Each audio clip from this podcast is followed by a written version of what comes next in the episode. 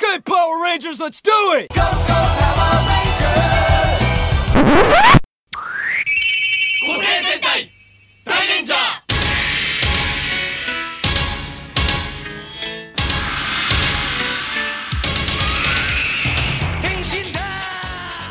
Welcome to the Super Sentai Brothers. This is episode 33 of Live and Let Die Ranger, the internet's best and only podcast dedicated to Gosei Sentai Dairanger. Every week, we watch an episode of the show and we share our thoughts with you, our listeners. My name is Matt J.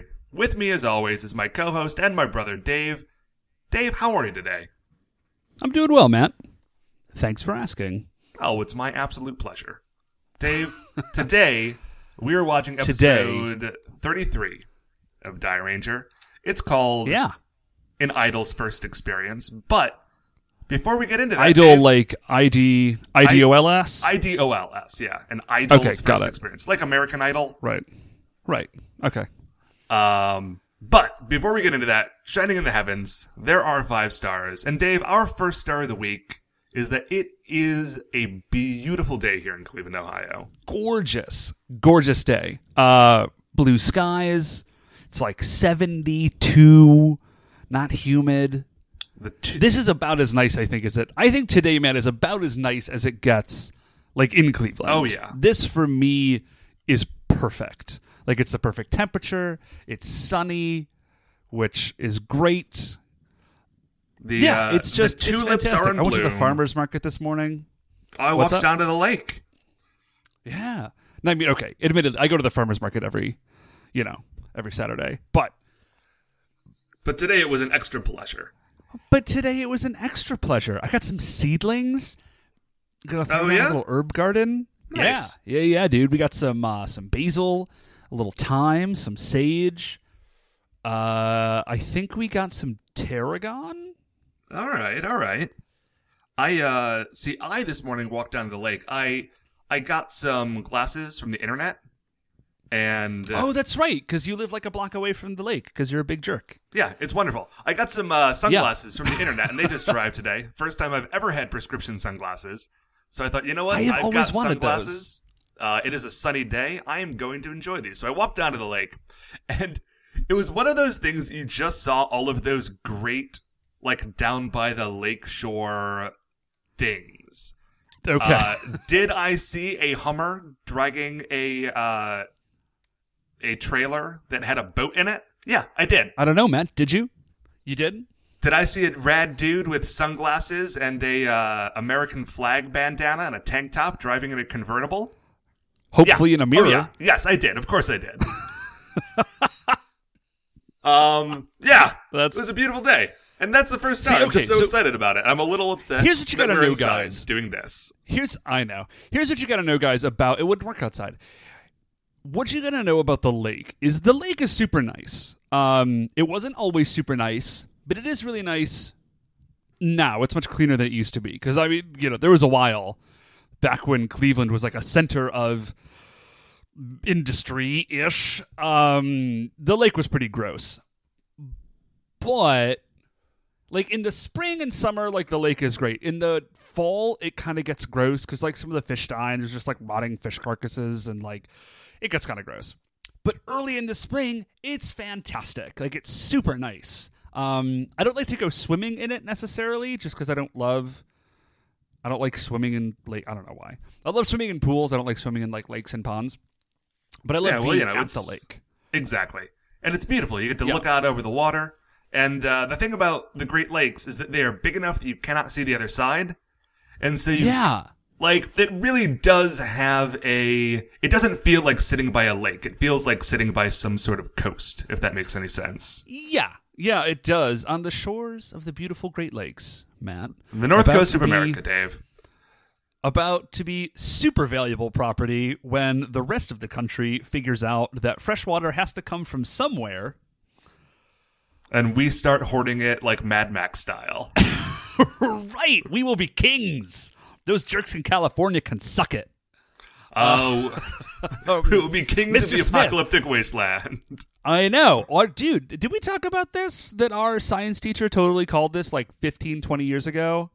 Um, Yeah, we like talked about it. I don't ago. remember if we talked about it on the show.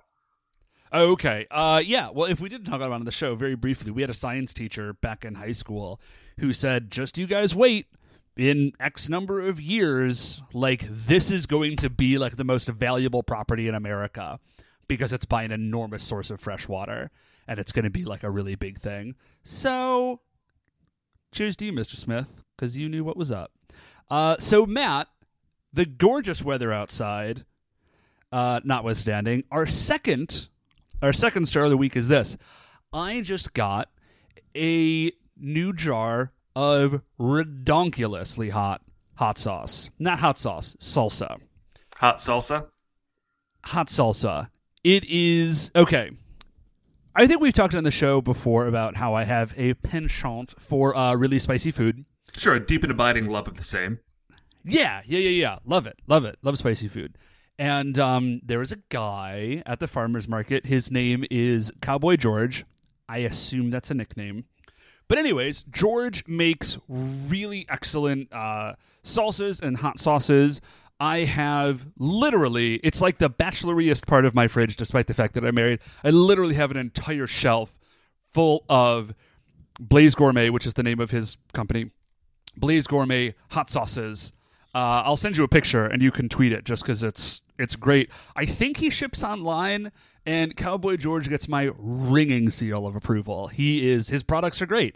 Um, this is actually, but he's got like a buddy in Columbus who he kind of like shares product with sometimes. Okay. so this sauce I'm talking about is is not actually his, but it is made with Carolina Reapers, which is the new hottest pepper in the world. Wait, did you say Reaper like R E A P E R? Yeah, as in don't fear the. Okay, I. Okay, now first of all, I do fear a pepper called the Carolina Reaper, and second of all, I feel like You they're should. I feel like they're just making new peppers now to make increasingly foreboding names about them. Like the Well, the, ghost uh, chili isn't bad enough. You need the Carolina Reaper. Well, there was the ghost chili, and then there was was the uh, the Trinidad Scorpion, Sure. And uh, now the Butch T. Or no, no, no, it was the Butch T Scorpion, and then now is the Carolina Reaper, is the hottest pepper in the world, and it's a salsa made with these peppers, and it is uh, it's lethal. It's crazy hot, crazy hot. Um, but and this is the thing that I really like. Uh, this guy's name is C. A. John, or Ca- it's CaJohns, as in cojones, cajones, I think is the idea. I'm I'm going to choose to Um, believe that CA stands for like Cowboy Andrew John. Just Ah. that everyone that this guy knows is Cowboy something. Um, but the thing that I like about this guy's products, as well as George's products, um, Cowboy George. is that they are Cowboy George is that they are really spicy, which is great, but they're not just spicy. You know what I'm saying? Oh, I know what you're saying. They like actually have a flavor on yeah. top of the spice. Yeah, they have like legitimately like deep, nuanced flavor. They're super, super tasty. And they have a really pleasant level of heat. And he kind of has stuff that spans the spectrum from like very mildly spicy or almost not even spicy at all to, you know, really, really wickedly hot. Um, so Blaze, I think it's Blaze. Gourmet. What? formidably, formidably spicy. Uh, let me look it up. I will totally plug Blaze Gourmet on this show because he's totally yeah. It's blazegourmet.com, and I'm pretty sure that George sells stuff online. And uh, if you are a hot sauce fan, you should absolutely check it out. He makes great, great products. He doesn't know I'm doing this, but uh, I really like his stuff, and I have this insanely hot salsa. I put it on. Uh, I put it on the leftovers that I had for lunch from when we went out to Melt yesterday.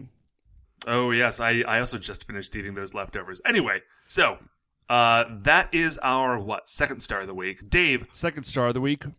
our third star of the Back. week is a video game. I have spent Okay, all of hit me. 20 minutes playing this game just before we started doing Oh! this. I actually wanted Is this uh is this the game that Bill sent you? Yes. Uh, our, our, our Nice. friend Bill, who we've mentioned on the show before, he's actually, uh, if we can swing it, I think he's actually going to be on the show later on. Um, we'll bring him in. Uh, Yeah, yeah, yeah. episode He number. said, we're going to try to um, bring him back for the next Three Stooges episode. Right. Anyway, he sent you and I a link to a video game available on Steam now called Chroma Squad. Now, Dave, I know you've watched the video, but you haven't had a chance to play the game, right? That's yeah, that yeah, correct. So the way that Chroma Squad is set up is that you play uh, five stuntmen who were working on essentially like a Super Sentai Power Rangers show, who Okay. left your studio to start your own studio to make your own show. All right. And it's like So is it like, um, it's like a tactical RPG where you're you are making each episode of the show and you're fighting through the minions and then you have to fight the big boss.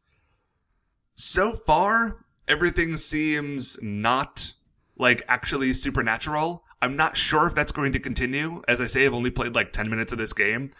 Uh, So- but you get to like customize your team and like make new like weapons and items for them. Uh, you get to choose who's on it, which colors you've got. I don't know how deep the customization and crafting goes, but I will keep you updated on this game. Uh, it seems super fun. Okay, well let me ask you this. Is it like is it just combat or is there like um is it like a sim element to cuz are you you said you're running a studio, right? Yes, I think there is a sim element to it, at least insofar as like you are buying things to increase your like the quality of your studio. You know, you're buying like Oh, new right on. mics and Okay. cameras and stuff like that. And all of that goes Yeah, into that your sounds- overall score, which is like your ratings for each episode. That sounds super fun. Um, yeah, I think that's what I'm going to be doing after we spend all afternoon recording these episodes. Little peek behind the yeah, curtain. man, as soon as we updated. finish recording check that out. episode 33, uh, we are going to take a break, and then we're going to do episode 34 because we've got some stuff coming up in the next week, so we got to get ahead of it. So Right, on well, this actually- gorgeous day, we are spending Yeah. it all for you, the listener. For you, the listener. Uh, which actually brings us to our fourth star, Matt, is why we want need to get ahead of the eight ball a little bit, is because I have LARP events coming up. And I am I'm super jazzed about it. I'm really looking forward to it. I am desperately hoping the weather is as nice next weekend and the weekend after that as it is this weekend. Because if so, the LARP events will be even better. Because there's nothing lamer than LARPing in gross weather. as I've said before, all I like the thing that would get me to come back to LARP is either somehow guaranteeing that the weather will be great and that there's a nice place to sleep, or just doing it inside somewhere. Well, okay. Let me tell you, I have done some like LARPy stuff inside, and uh at least for like a fantasy style LARP, which is what we play, it re- it actively detracts. Like it makes it kind of lame. Oh, I believe for a fantasy thing it would, but you know, I'm Yeah. I am more than happy to like go to a. Assuming that there's not like weird tetanus rebar sitting around, I am more than happy to go to like a weird, you know, sci-fi uh, laser gun LARP for a weekend in like an old warehouse. That would be amazing. That would, that would be super cool. I would totally do that. But yeah, there's uh, I've got some LARP events coming up. I'm playing a game. It's the first time I'm going to have a chance to play for the year. And then immediately there was like a weird scheduling conflict with like the camp, and so we had to reschedule. So we got two events in a row, like one weekend then the next weekend, which normally we don't do um because it's exhausting. Not like oh this is terrible exhausting, just um okay, like you ever like go out on a Friday night and you're like, ah, this is great. You like hang out, you shut the bar down, like you you get home, you kind of fall asleep because it's like four in the morning, and uh, you wake up the next day and you're like, yeah, like that was fun, but like I am wiped out. And then someone calls you that night and you're like, hey, they're like, hey, you want to go out and like do a thing and hang out? And you're like, oh man, that sounds it sounds really fun, but like I like just did that. You know right, I mean? just do not have any more gas in the tank for that sort of thing. right. It's very much like that. So I'm gonna go to both. Um, like I'm gonna do it, but I don't. I expect to be pretty tired by the end of it. Um, but yeah, like it's it's gonna be fun. I'm really looking forward to to the some of the plot lines that have been kind of teased out a little bit. I just I was updating all of my stuff and I found out that I have a bunch of I forgot that I had a, like a bunch of experience points that I hadn't spent. oh wow, Yeah, yeah, it was fantastic. That's a so pleasant I got surprise. my It is, and because I, I was like, I contacted the guy who did the logistics, and I was like, "Hey, could you like send me my stuff?" And he says, "Yeah, sure." So I took a look at it, and it was like, "You have a whole bunch." I'm not going to give you the numbers because it doesn't matter, but I was like, "You have a whole bunch of points." Um, so I got a bunch of skills uh, that I'm going to use. It's going to be great. Um, I'm going to make some magic items. Everybody loves magic It's items. going to be a blast. Yeah, it's going to be a blast. I'm super looking forward to it. So that's, I mean, that's really it. I'm just jazzed about it. Right on. So you should come. You should. It's next weekend. You should come. uh, I Come can't to the come. event. I I literally cannot come next weekend because the other thing that is uh, preventing us from being able to record next weekend is that pro- producer Mark is going to be visiting me, and so he's not going to have time oh, to. that's right. And I was. That's right. I was. So he's not going to have I- time to uh, mix the thing down next week. So we got to all give it to him at once. That's right. Yeah, I was bummed out because I forgot that I'm missing his visit because we don't get to we don't get to see each other as much as we'd like. But so that's our fourth star, Matt. We've left time to talk about our fifth star. And our fifth star is Our fifth star. uh, Age of Ultron, two Avengers, two Furious. Just when Oh you thought it was safe to go back into the Avengers. It was so good. It was so good. Okay. So good. it was it was great. Listen, we're not gonna. It was this great. it came out when this when you hear this, the movie will have been out for like five days. So this is a 100% spoiler free. Uh, just Yeah, talking about how much we liked it, sort of review. Not even review. Just Okay. talking about how much we liked it, really. So so there's there's one thing that I'm really really jazzed about, and I, it's something that we've discussed I think in previous discussions. That was a lame way to say that, but about the m- continuing Marvel television and cinematic universe. And here's the thing that I love, and they did it. They did a fantastic job with it in this new movie as well. Is that the storylines of the television shows and movies are close enough to the comic books that it's really exciting for me as a fan of the comic books who you know I know the lore, I know the storylines and all that stuff. It's close enough to that stuff that I'm excited to see it and it's this familiar thing that I have known and loved and I'm seeing it on the big screen in a, like a really visually fantastic way. But also they change things just enough not in like a core like a fundamental way but they're changing things enough that it's still new and surprising that i don't see everything coming and you're in the same boat of course but yeah, I, I think one of coming. the one of the important distinctions that you said there is that they do change story elements, and you know they'll do that Right. pretty. I won't say drastically, but they will do it freely. You know, yeah they're not yeah, they particularly don't feel worried about changing things around like that. But it's when you watch it, it still feels like okay, like I I don't recognize what that person is doing or necessarily, you know, what their background is, but I recognize that character, like the like the essence of that character, Right. in a way that when I watched when we when we saw the movie, they showed us the trailer for Batman versus Superman: Dawn of Justice, and when Yeah, I oh, watched that, that did not the the essence of those characters did not seem to be coming through in the same way that they do in the Marvel movies. Also, Oh I feel God, like that movie should have been called like Dawn of like grumpy dudes punching each other in the rain. But you Oh. probably heard all of those jokes um, about a month and a half ago when that trailer actually came out. So back to something that we Yeah, actually liked. No, we're not going to talk about it. We're going to talk about a thing that we liked. okay um dang i don't want i'm trying not to go into details um Okay, one okay what they did one strange with the vision thing- loved it I'm sorry, no, go ahead and talk about the vision. No, it's really kind of all I want to say because I don't want to like ruin. I don't want to like tell everybody sort of what happens, but you know, you know the visions in the movie, you've seen the trailers and stuff. They just they did a fantastic job. It's a twist on the character. It's you know, like I said, it's not fundamentally crazily different, but it's definitely different, and it's rad. Like it really, really works.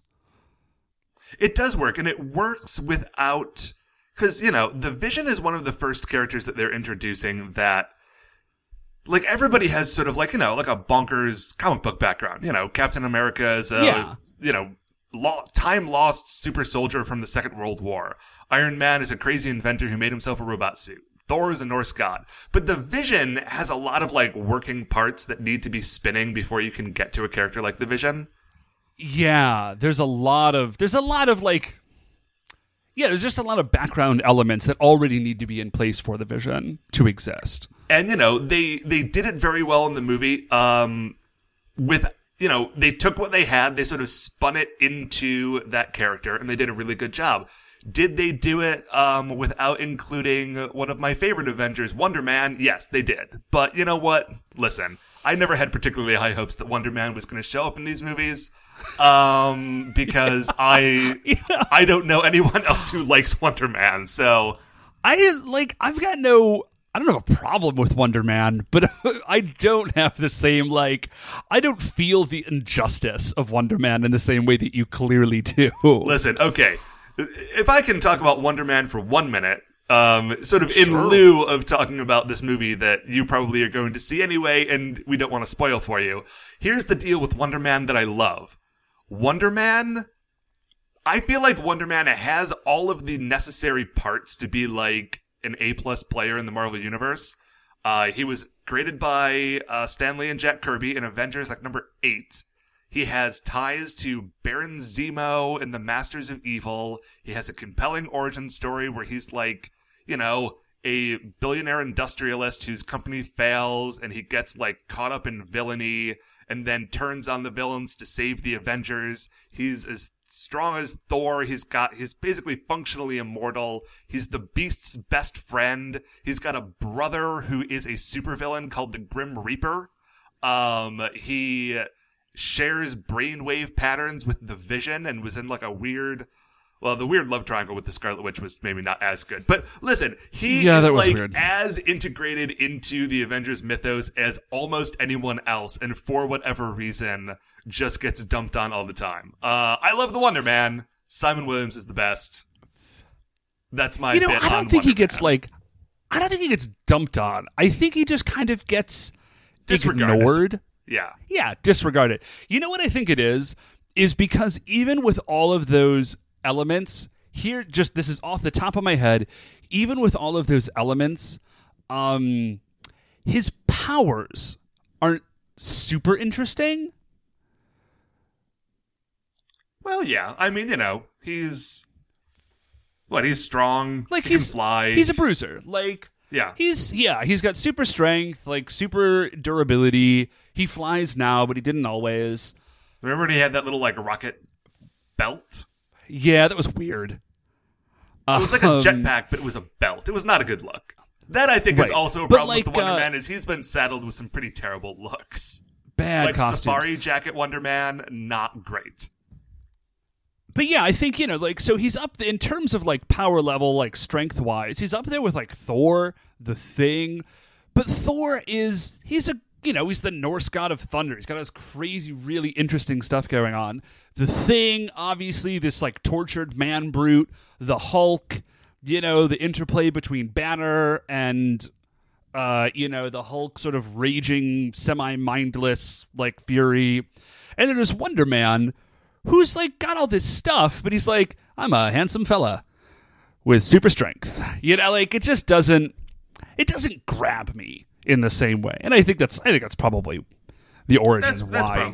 Wonder Man I- doesn't get a, get a I, ton, I ton of think play. that I liked him. I like Wonder Man because when we were kids, there were a couple of like Bronze Age Avengers comics that our Uncle Pete had that featured Wonder Man pretty heavily. And then when I started getting back into, like, you know, when I started reading current comics, um, a lot of them, you know, like the Avengers stuff that was happening then. That was like the Kurt Busiek, George Perez run on the Avengers, where Wonder Man was coming back as like the glowing cloud of purple ionic energy. And I yeah, that was that. a weird one. Um, anyway, this I, I think that Anyways. we are straining our listeners' patience with talking about Wonder Man. Um, did you have Guys, anything else you want to say about the Avengers movie? You know, man, I there I feel like there was something else I was going to say about it, but it slipped my mind. Other than it was fantastic, like it was just it Yeah, was, it was really great. killer. Was it as good as Yeah, Guardians of the great. Galaxy? No, it was not. It was not necessarily a home run, but it was definitely like a What's, a, what's another almost as good baseball thing? A triple? That sounds about right. I don't know, man. I felt it fit. You know what it was? I think, I think it was as good as Guardians of the Galaxy. I think, but it's the second iteration. You know, like Guardians of the Galaxy kind of came out of the blue. Like That's true. nobody was expecting, even with Rocket Raccoon in it, nobody was expecting. I think the Guardians of the Galaxy to be kind of like as over the top great as it was. And I think this Avengers it was it was fantastic. I loved the character development. I loved the way that the Avengers are man, I don't want to talk again about it too much, but I thought the the story arc was fantastic. I thought the development of character, even as something as seemingly fluff as the Avengers, uh, there was some great acting, some really cool storytelling. Um, it's a compelling movie, aside from the fact that the Hulk like shoulder rams a laser bunker. you know, like Right. And I don't want to discount the fact that, that Hulk totally does run straight through a laser bunker. he That's totally does. It was fantastic. and that's in like minute three of the movie. So yeah, it just does not stop. um And, yeah, there's a there's a uh, I lot of movie in that movie. There is. I liked Quicksilver and Scarlet Witch a lot more than I was sort of planning to. I was slightly concerned about them because in still shots, I felt like their looks weren't too great, but the the actors nailed it. I really liked their characters. They were fun. They were interesting, and I think they really sold that. And with- Anyways, and with that, um, we and are, with that, we are pushing a half hour on this, unless Mark decides to take some of it out, which you know he could. Check uh, check he how should far you on. probably. Check how far we are uh, on your listening device and see exactly how much he cut off. Anyway, so It'll be like a game. we're going to take a break. We're going to watch an Idol's first experience, and we will be right back with you to discuss the events of today's episode. Okay, welcome back. Uh, so we have just finished watching episode 33 of Gosei Sentai Dairanger, an Idol's first experience. And Dave, why don't you tell me and our fair listeners what just happened? Uh, if you can okay. do such a thing. okay. So it was not what I was expecting. I was expecting a like monster idol. It was not. So Rin becomes a Japanese idol and there's a monster involved, a betrayal, and then a double betrayal, and then a fight. And then that's it Okay. and then a So- weird then a weird decision regarding a remembrance of someone. I don't know. It's a Yeah, weird we'll get to that. it's a weird one, Matt. I feel like we say that a I feel like we say that This a lot. they're all yes. This one is weird in a very special way. Yeah, and it is it's a Rin centric episode, which was super fun because I feel like we have not gotten that yet. Yeah, most of our uh, sort of highlight episodes are on the male characters, and we have had one or two in the past. But typically, when we see a Rin centric episode, it's also either about her grandfather or about Ko. And this one is really like just about yeah, it's Rin. almost the other Rangers really only feature as as kind of bit players, really. But uh, let's get started. So as we start off, we see Rin just walking down the street carrying a bag of groceries. You know, like that classic bag of groceries, like two baguettes sticking out the top. Like, right, those right. Do they eat? Do they eat baguettes in Japan? I, mean, I guess they must. I don't know where else I she would have guess- gotten them. I guess they must. Uh, that reminds me of a whole other show, but we're not going to talk about that. So it's an anime about a Japanese kid who does bread baking. It's hilarious. Anyways, so Rin is she's walking along. She's got this bag of groceries with the baguettes. She looks up into a tree that is like over her path, and she sees like a little baby bird, and the baby bird is is in danger. It's hurt. It falls, and Rin rushes forward to catch it, uh, which she does.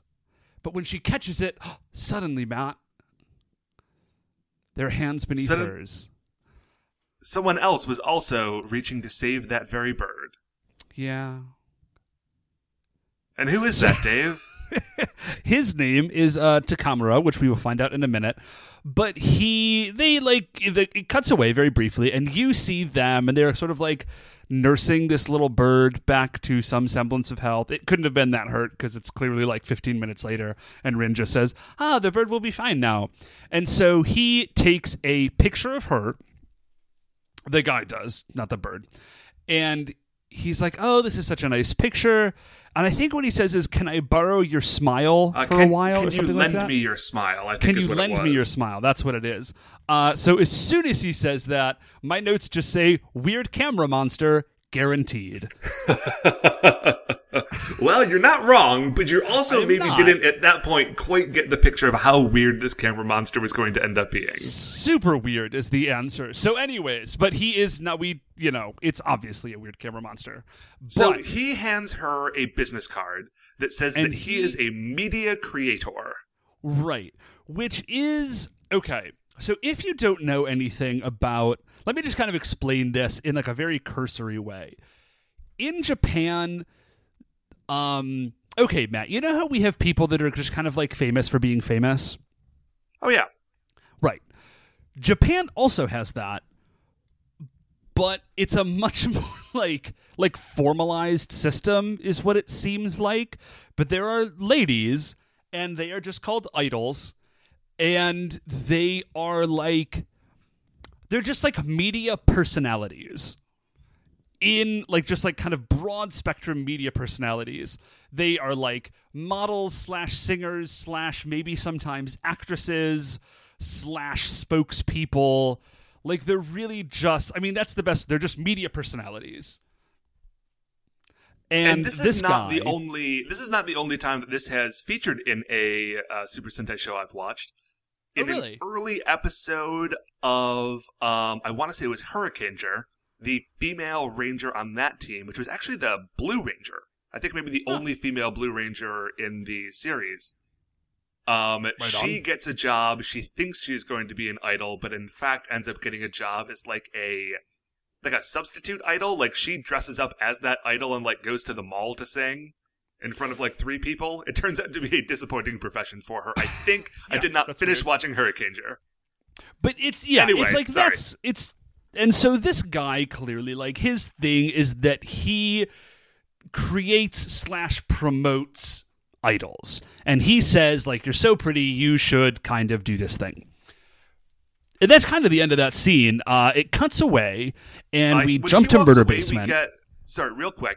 oh no, no, no! a- Go ahead, go ahead. uh, before after he walks away and before we cut to murder basement which we're about to do we get a brief uh, sort of voiceover from rin saying like oh when i met him it was so sudden my heart skipped a beat it was just like i was in a shojo manga That's right.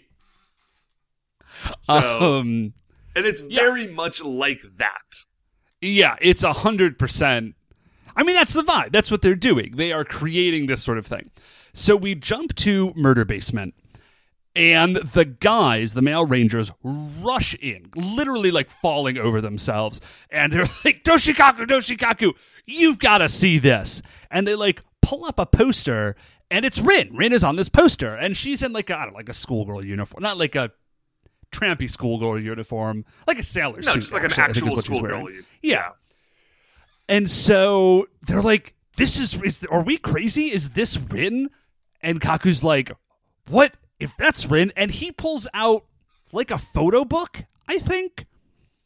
yeah it's just This- like which a is- collection of pho- it's either a photo book or like a thick glossy magazine full of full page spreads of rin No, no, no. That is it's a photo book that is like a thing. That is like an idol thing okay that you just have you know, like in America, we might have like a calendar, like a pinup calendar. And if you're like a model, maybe you do, you know, like a shot for each month.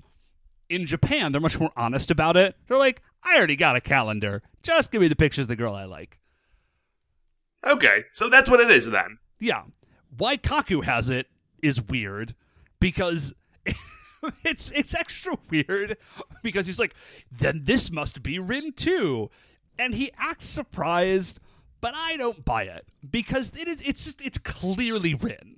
Like very obviously it's Rin. Right, like this And is so- your friend slash pupil. Like you know who this person is. You know who it is, Kaku. You just have a photo book because you're because weird and you're inappropriate. So he does. And then all the guys are also like, What? Is that Rin? Uh, we should all check it out. And they all sit around. and I, just, like, flipping through the book. Right, they're just straight creeping on Rin. um, and that's yeah, and they're just the scene ends with them ogling the photo book of their friend and teammate slash people. So way to go, guys! Way to keep it classy. So they Way run out and they find Rin, and they're like, "Rin, like, why did you hide this from us? Like, you're an idol." And she's like, "Oh, I don't know if it's that much," as though she has not like her photo taken and is on her way to singing lessons and all of this stuff. right, and, And then there's this Shoji, weird bit where she's like, "So, what did you think?" And Shoji Yeah. is like, "I was looking at it and I thought this is like way too cute to be Rin." listen, and they sort of tease each other. Like they're all they are having fun teasing each other. he is clearly sour graping this moment. Okay. Clearly. Because Shoji's into Rin. We know this. Like, we know that he has a thing for her. And so here she is being an idol, and he's like, I thought this was way too cute to be Rin. I didn't even think it was you. Whatever, Shoji. Nah, I don't buy it. You're not fooling anyone. Then uh Daigo asks if she's lost weight, and then she's like, Yeah. "Oh, am I cuter now that I've lost weight?" Which again was sort of a weird moment for the show, Yeah, and I think they especially say since, like, at least to my like observation, she hasn't lost. Like, you know, she didn't need to, but she hasn't. Right. And uh, I think the answer like, "Oh yeah, you totally are." I don't I don't quite remember if that's the case, but I think it is. It's a very it's a to be the very weird they moment. there is um there Way to play into uh, a- you know weird body shaming stereotypes, Dairanger. Yeah. Yeah, that was weird, guys. Anyways, so Rin is apparently a pop idol. And again, And I she's just on her way to her singing lessons because she's going to have a hit single. Right. Again, I want to stress how surprised I was. I really was genuinely expecting like like a stone or bronze idol to come to life and attack the Rangers. I just the And this has E, gone you know completely the uh, sideways on you. yeah, yeah, did out of the blue. Did not see this one coming. Um so then we have a like we have sort of a montage. We see Rin in the studio. She is singing this song. Uh, one of the lines of the song is confirm your target and make a whirlwind, which is a little And on the, the- nose. A It's a little, little on the nose for a little Rin. lazy. Uh, Rin. there are a few words in English that you will hear over and over, probably in your dreams tonight if you've watched this episode, where she says, Yeah. "Try hard, my destiny." It my try hard my destiny, man. Just I'm sorry. so we're clear. So Rin is uh she's living the life of a of an idol, Matt. There's one wanna point where you see her montage, because we're watching the montage, and the montage seems, to contain some sort of music video bits. hmm There's something weird in this, Matt. Is that what you're is this what you were about to talk about? Oh yeah, go ahead. We'll see if we've got the same thing, but I think we probably Okay. do. So she's we see a shot of her and she's surrounded by a crowd and they've all got posters of her. They're clearly freaking out and she's like signing autographs and then it jumps over to her shoulder. Is this the same thing, Matt? No, it's not. But I'm excited to oh, hear Oh, okay. Well, then I don't know what your thing is. But the thing that I thought was super weird is it jumps to like the camera sh- is over her shoulder, and we seeing her sign her name, and she signs it in English. Oh yeah, that yeah, she that very did not definitely even occur just to me. writes "Rin" in cursive, and then dots Okay. the I with the star. I think, which Well, you doesn't know. even. Five stars I shining mean- in the heavens. Right, oh, oh, ah, okay. All right, I'm okay with that now. But why does she sign her name in English? Nobody, she doesn't speak English. Nobody around her is speaking English. This Chinese is her first language. Japan, theoretically, I, I think that's the case, right? Is the idea that it's her first That is the impression that I've gotten as we've continued to say that. Every once in a while, I'm worried that we're completely wrong about it, but I'm going to stick with it for now. Well, I think I mean, like at the beginning of the show, it seemed Oh, yeah, pretty 'cause she flew Like, over from China in the first in episode. from China. You know, she is um she is very definitely meant to be Chinese. Like in one of the uh the pictures that you see of Rin, one of her like idol shots, is you see her in a kind of traditional, slightly more traditional, I guess, Chinese costume. Oh, well, you know what that dress was? That was the exact same dress she wore to distract uh, the pitcher during the baseball episode. I think that was the same dress. Was it? I thought this one had pants, but whatever. The point is, I think she's very definitely Chinese. So she doesn't sign it in Chinese. She doesn't sign it in Japanese. She signs it in English. Ah, whatever. So what was your weird thing if it wasn't that? My weird thing is during the music video where she's telling people to try hard at their destinies, there is a shot, like, you know, she's wearing a bunch of different outfits as it's sort of like cutting between them. And Yep. one of them is her wearing her Dairanger outfit without the helmet. Yeah, that was also really strange. And so I couldn't tell if that was part of the montage or part of the music video. And Listen. if she is even trying to maintain some sort of separation between Rin the Idol and Rin the Dairanger. But it was just this very strange moment where I couldn't figure out like what the reality of the show was. And it kind Dude, of just whole, broke down in my head. music video thing is is very reality bending because you see there's like a shot of her outside with people and the video of her singing the song that the music video is for is playing in the background it doesn't make any sense It's got layers, Dave. This show has layers. yeah man okay so, so after she all of that is famous. Right. So after all that happens, she is finished with her singing lesson, and we cut to there's a car that pulls up outside of her apartment. It drops her off at home. She gets out, and it's her and uh, Takamura, who is the guy, the media manager slash clearly Goma monster. And he drops her off at her apartment, and she walks out of the car, and then she she turns to wave, and then like collapses and the guy like rushes out to help her up and she's he's like hey are you okay and she said oh i'm just really tired because i tried my best and he Yeah, he's says like, "Oh, I'm sorry. The music, like you know, the singing lessons must have been hard." She's like, "Yeah, I'm really giving it my all to, you know, to really make things good for you, right?" right uh, my notes just say again rin this is 100% a goma monster and so she gets up and turns to go into her apartment. She turns back and waves to him and then leaves. And then we have just like a split second of foreboding stare from takamura.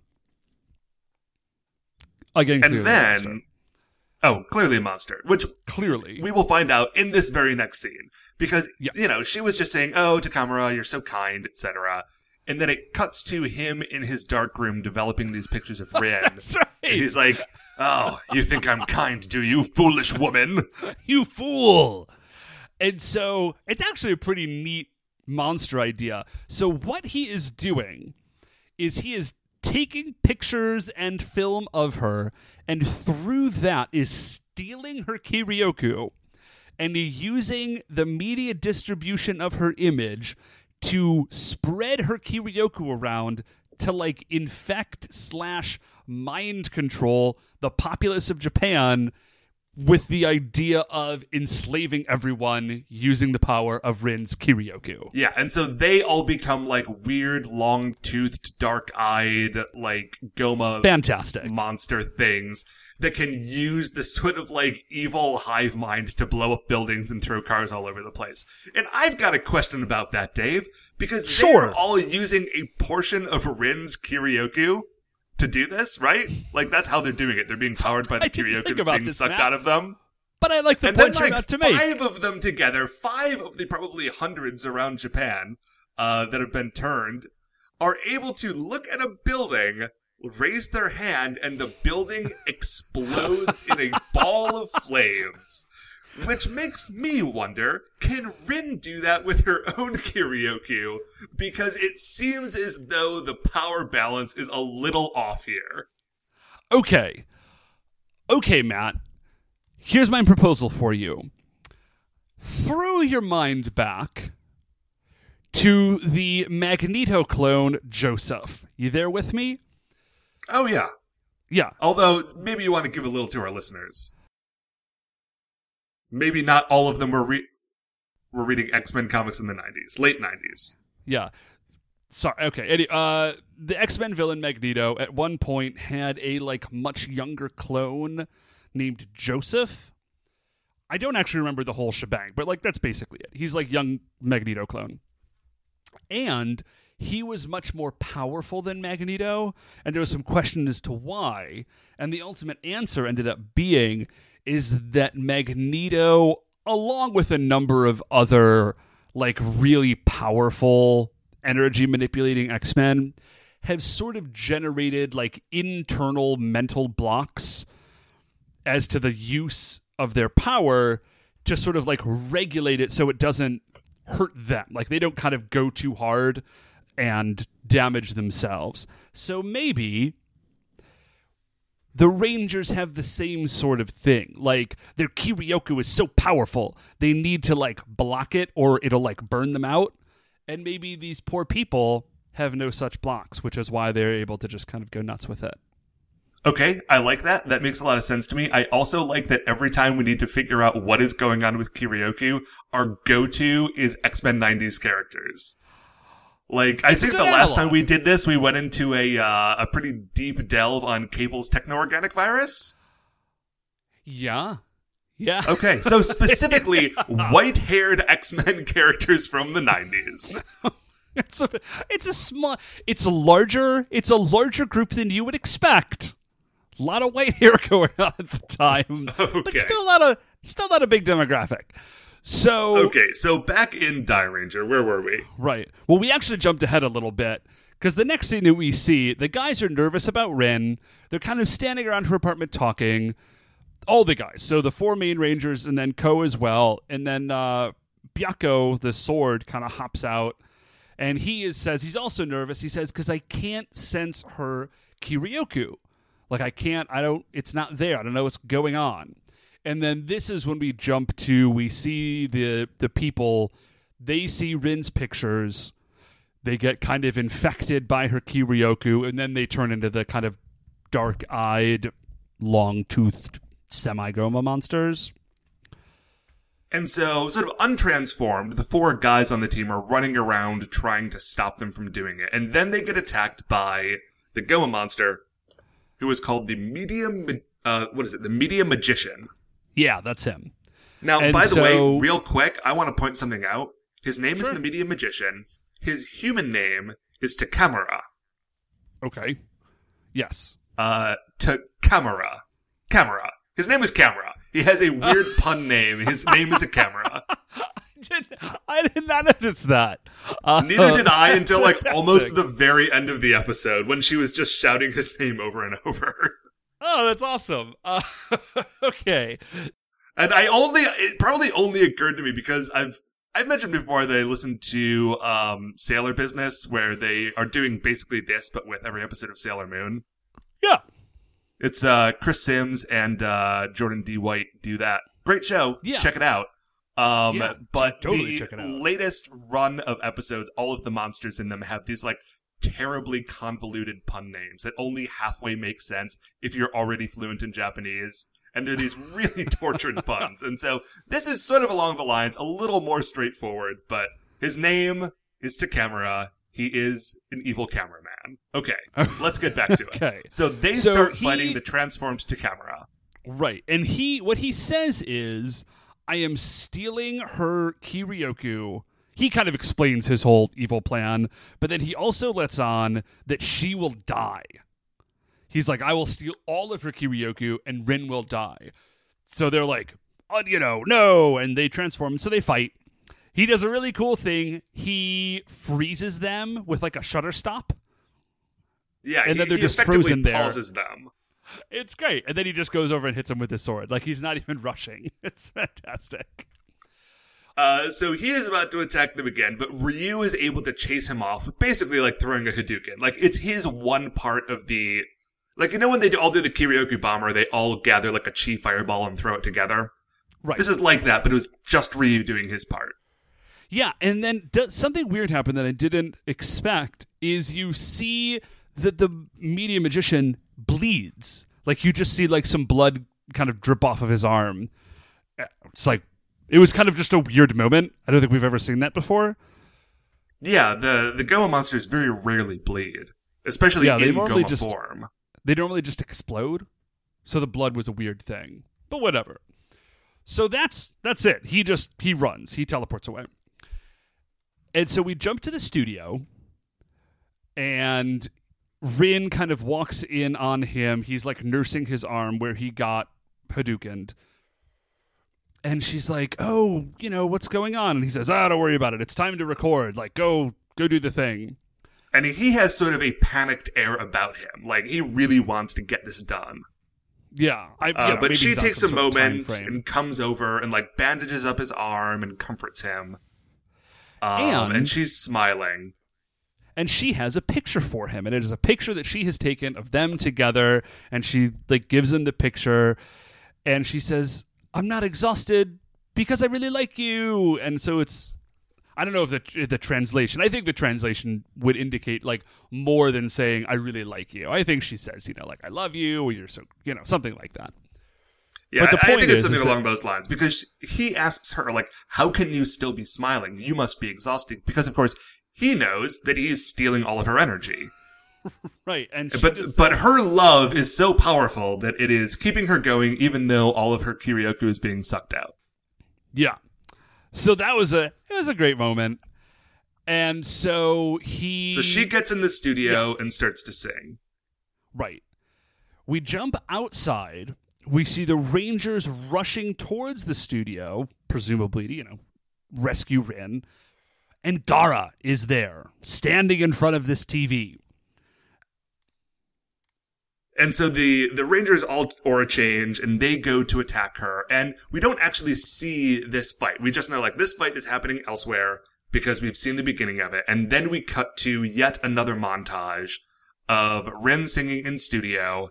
And It's it's, cutting back and forth between Rin uh, singing about her destiny and uh, all of her Kiryoku being sucked out and then being forced out through various screens and photos throughout Japan. And like tons and tons and tons of people all being transformed into these sort of like Goma slaves. Right. And there's a very weird okay, just I need to talk about the set for this music video for a second, oh, Matt. Oh, please do. okay. So she's singing this song. First of all, she's the only one on on camera. There's nobody else there. No backup singers, no dancers, no musicians, nothing. It is a red background, and she is standing in front of three things, Matt. okay, thing number one. First thing is a park bench. Sure. Why not? Right? Thing thing number two. Thing number two, like Victorian era British street lamp. okay. And uh, Right. what was the thing number three? And the third thing is like Grecian columns. So park bench, Victorian era, like Jack the Ripper style British street lamp, and Grecian columns. Dude, they are lousy with Grecian columns. They need to put them somewhere. This nothing. It doesn't make any sense. There's no cohesiveness to this set. They're not even in a place. It's just red. like they didn't even put up like a background picture. It's just red. As we've said, everything on this show is great. The prop guy should go uh, just find a new job. I was going to say something more violent, but I don't mean that. He just did a very poor job on this series. Yeah. Okay. So we see again her Kiryoku is being stolen. It's going out, making more people go Goma slaves. Rin collapses in the middle of this video. By the way, Matt, we do find out that this is not actually, I mean, they are filming a video, but it is also being live fed to TVs around the country because we like we see it. We see it happening on the TV outside the studio. And so Rin straight collapses in the middle of this song. But then, I can only assume that the cameramen are also Goma because they don't react at all. no, They I, just keep my filming. my guess, I think, is that the cameramen in this are all like human formed Kotopotaros. They've got to be because if you're filming someone and that person collapses, Also, like you know, pink energy is being sucked out of her as she is singing and sucked into their cameras. If they weren't in on the gig, I think they would have said something. Uh, so my imp- I, I, it makes more sense to assume that it was totally visible. My assumption was that that was kind of for our benefit and that you couldn't see it, but I'm sure you're right. And so we see the media magician in the studio, the like you know the kind of control room, and he says, "What am I doing?" Because he this like, whole looks time, at the picture. like he has been seeing a montage of memories throughout this episode of the good times Oh, that they've right. had together. And so he looks down at the pic- this picture that Rin had given him, and he says, "What am I doing?" And he's gonna. I, we see it coming, obviously, but it's a very clear foreshadowing. Uh, he totally betrays the Goma. This is amazing. It's great. So And so in, he- in the studio, she has collapsed, but she has managed to like get back up to start singing again. But he Right. rushes in to stop her.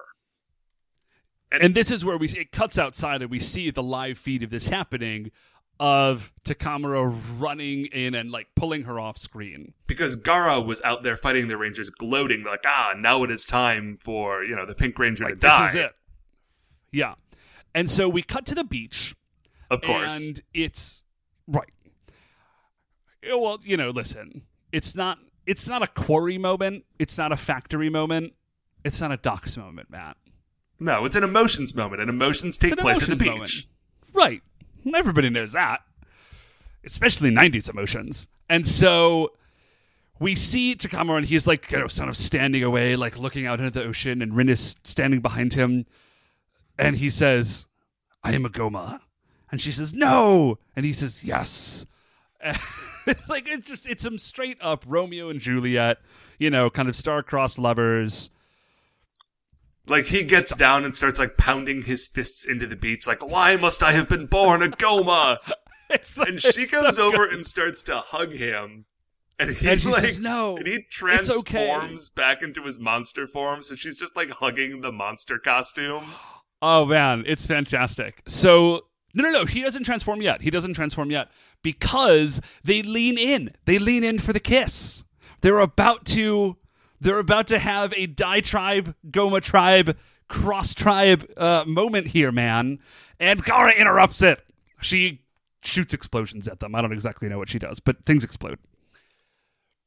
And then And then And Rin is that's what he changes. Right. so he changes. She says, oh, sorry, he changes, and he says something to the effect of, like, no, I will defend Rin. And Gara, this is a killer line, I wrote it down. She says, the moment you fell in love is the moment you chose death. because of course Which Goma is, only uh, have hatred in their heart. right. Goma, I think she says, Goma hearts are fueled by hatred, there is no room for love. Also, so- kindness means nothing to them. That was another bit she dropped in there. Oh, yeah, that was good. So Rin goes to transform. Like, you know, she pulls out the aura changer and she, like, knocks the two bits of it together. But nothing happens, of course, because all of her Kiryoku has been sucked out through these pictures. Yeah. And so that is when Takamura transforms. And so like Gara attacks him. He does a great attack. He like shoots spools of film out of his hand to like wrap her up. And then you see a camera shot or sorry, you see like a projection screen emanates from him and you see a picture of Dyrano. Uh, Um, Rusio. I'm sorry, Ryuseo. You see a picture of Ryuseo, and it like breathes fire on Gara, and it attacks her. So he has like movie magic attacks. I thought it was pretty cool. It's really cool, although unfortunately not super effective. And Yeah, either either Media Magician is just a pretty weak Goma with a great trick being able to steal um like Kiryoku through his pictures. Or or he is supposed to have been strong previously, but love has made him weak because Goma are fueled by hate. Those are the two options we're working with here. Oh, I think your second option makes a lot more sense. Um, I like that. it does make more I like sense. it is never even like mentioned or suggested in the episode. But listen, I watch a lot of Dairanger. I got some ideas. And so she, Gara is like completely unimpressed. She just like energy bolts. No, she actually she like channels electricity through his own like film thing to zap him. He goes down. He turns back into a person. Rin runs over and says, you know, something to the effect of like, "Oh no, you can't die." and he says, "Next time, I will be born as a human, so that I can see your smile or something." I forgot. I just remember he says, "Next time, I'll be born as a human," Whatever. And then he dies. and then, he- then he dies. And as he Gah. dies, and this is what happens. I, I I- I did get it wrong earlier. When he dies, he transforms back into the monster form, and then That's you just right. have Rin sort of like weeping over the body of this like big rubber monster costume. Yeah, it was great. And so she takes this. She had some flowers in her hair. She takes these flowers out of her hair, puts them in his hand. Uh, Gara, with just no respect for the moment, just attacks. She like shoots some energy bolt at him. Things explode. Rin jumps back and just it's so dude, this is like the hardest we have ever seen Rin. Like she goes from like peppy to sad to like like Rocky style, like made of iron in like a split second. It's fantastic. She has that sort of great transformation scene where she doesn't pull out the aura changer. She just like glows with pink flame and then is the Pink Ranger. Walks Yeah. over, grabs Gara by the collar, and says, This is completely unforgivable, and jacks her in the face. There's no. And what's so great about it, first of all, I love that it's not like an attack. She doesn't use like any of her weapons or like Kiryoku Blast. She just walks over, grabs Gara by the lapel, and square punches her in the face. Also, like, where did all of her Kiryoku come back from? I guess maybe the power of her love plus the power of her rage has, like, sucked it all back into herself? Or something? Dude, I have no idea. And I think one of the best parts is that Gara is so nonplussed by this happening, and she just kind of lets it happen. Like she has no idea what to do. Like I, you know, like if there was like an energy blast or like a super kung fu fight, Gara would know what to do, but she doesn't know how to handle someone just walking up and punching her in the face. Um, Uh, okay. it's a it's a great moment. so by this point, um, the other Rangers have arrived to the beach. Right. I, Yeah. I forget when it happened. It wasn't a big deal in the moment. yeah, it was un, uninteresting. So Gara, in an attempt to escape the enraged Rin, uh, pulls out an enlarging bomb and just hucks it at the body of the media magician. Yeah.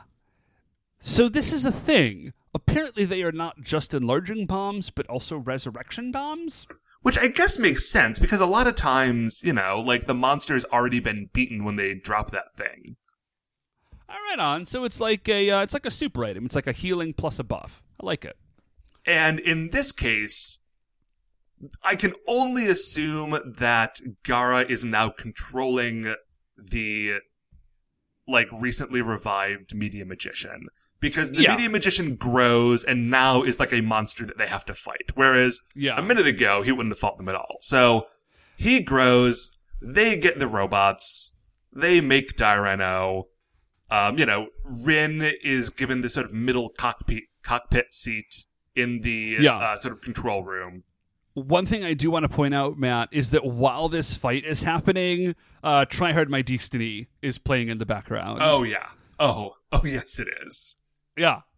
And actually, And Dave, something that I was going to mention earlier. I forget what episode it is, but it was an episode a while ago. Like it was another Rin episode a long time ago. It might have Okay. even been with the lipstick songstress. But during a fight that was just Rin fighting the main monster one on one, um, Try Hard My Destiny was playing. Like Oh no, kidding. 20 some episodes ago. And I was going to mention it to you because I remembered it, like having seen this episode, the one that we're watching now. When I was Jeez, watching remember that one all. then, I was like, oh, no way. Like, that is this thing from later on in the series. But of course, I didn't want to spoil it for you then. And so I wrote down what episode it was, and then I, you know, I, I must have lost the paper or something because I couldn't find it this Yeah. afternoon. But, like you do. yeah, just a weird, uh, sort of cross time moment for me there. whatever. Uh, no, it's fun. And so, so guys, you couldn't have had more than one song, really. Anyways, so Rin says Hey, like, when you write a I song I won't that forget good, you. why would you bother to write a second one? Good point. Good point. And so Rin says, what she says out loud is, "I won't forget you." And what she is implicit in that statement is, "But I will totally kill you." Yeah, I will not forget you If I need to. after you are dead and I have killed you. I've killed you. And so, yeah, the fight is just a fight. You know, like he attacks, Dairen'oh like pulls out his sword, and like the guy goes down. Boring. Yep. Well, Uh, you know, but it's this not is- so much boring as standard. It's standard, yeah. And so this is a like a weird moment. So they're in Dairen'oh. You see the media magician kind of explode because Dairen'oh hit him. Uh, the picture kind of falls out of him, The- or he drops it or something. The picture totally specifically know. that you're talking about is the one that Rin had taken of Oh yeah, yeah, yeah. Takamura and herself. And so it like falls away from him and like blows along the beach for a second, and then Rin is immediately on the other side of it and picks it up, which I, was weird, but whatever. And so she she picks up the picture, and she fade, you know, her Dairanger costume fades away, and it's just her standing there. And she like kneels by the seaside, and she is singing "Try Hard My Destiny" softly to herself. And then she takes like the one remembrance picture that she has of this dude and their like star-crossed love who is now dead and she like puts it down into the water by the ocean and it is immediately covered with like sand and water And like washes away to sea, I guess. right it's like randy you had one you've got one picture of this guy one picture to frame it You just Maybe- said you would never forget him. Right. Keep it in a it's this is like a Titanic moment. She's like, I'll never let go.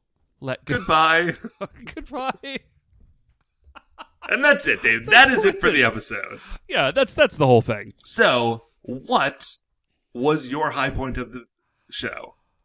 Oh man. Uh I gotta go with uh I gotta go with Try Hard My Destiny.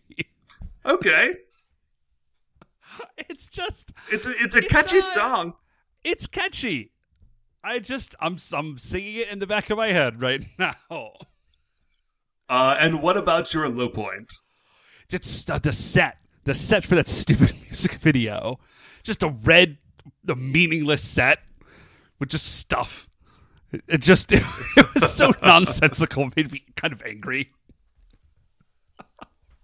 Um, how about you, man? High points. Uh, my high point is going to be the monster. Like media magician, he's got a good look. Uh, he's covered in like weird like spools of film and cameras and stuff, like things that kids today probably would not even recognize as like things that people used to create media with. But it was a good look. He was a cool monster. He had a couple of really cool abilities. It was a great plan, like a good monster plan.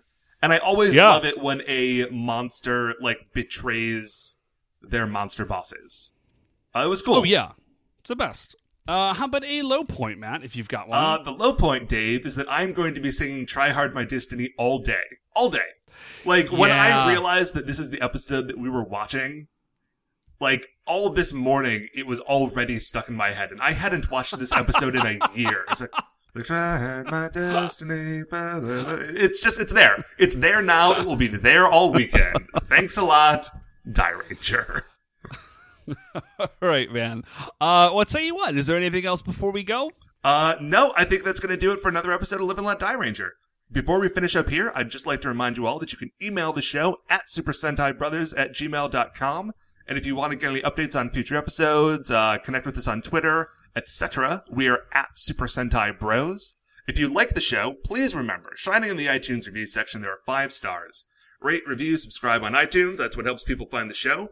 Uh, the Super Sentai Brothers are a production of Retrograde Orbit Radio. Once again, we are the Super Sentai Brothers. I'm Matt, I'm Dave. and we'll see you next week.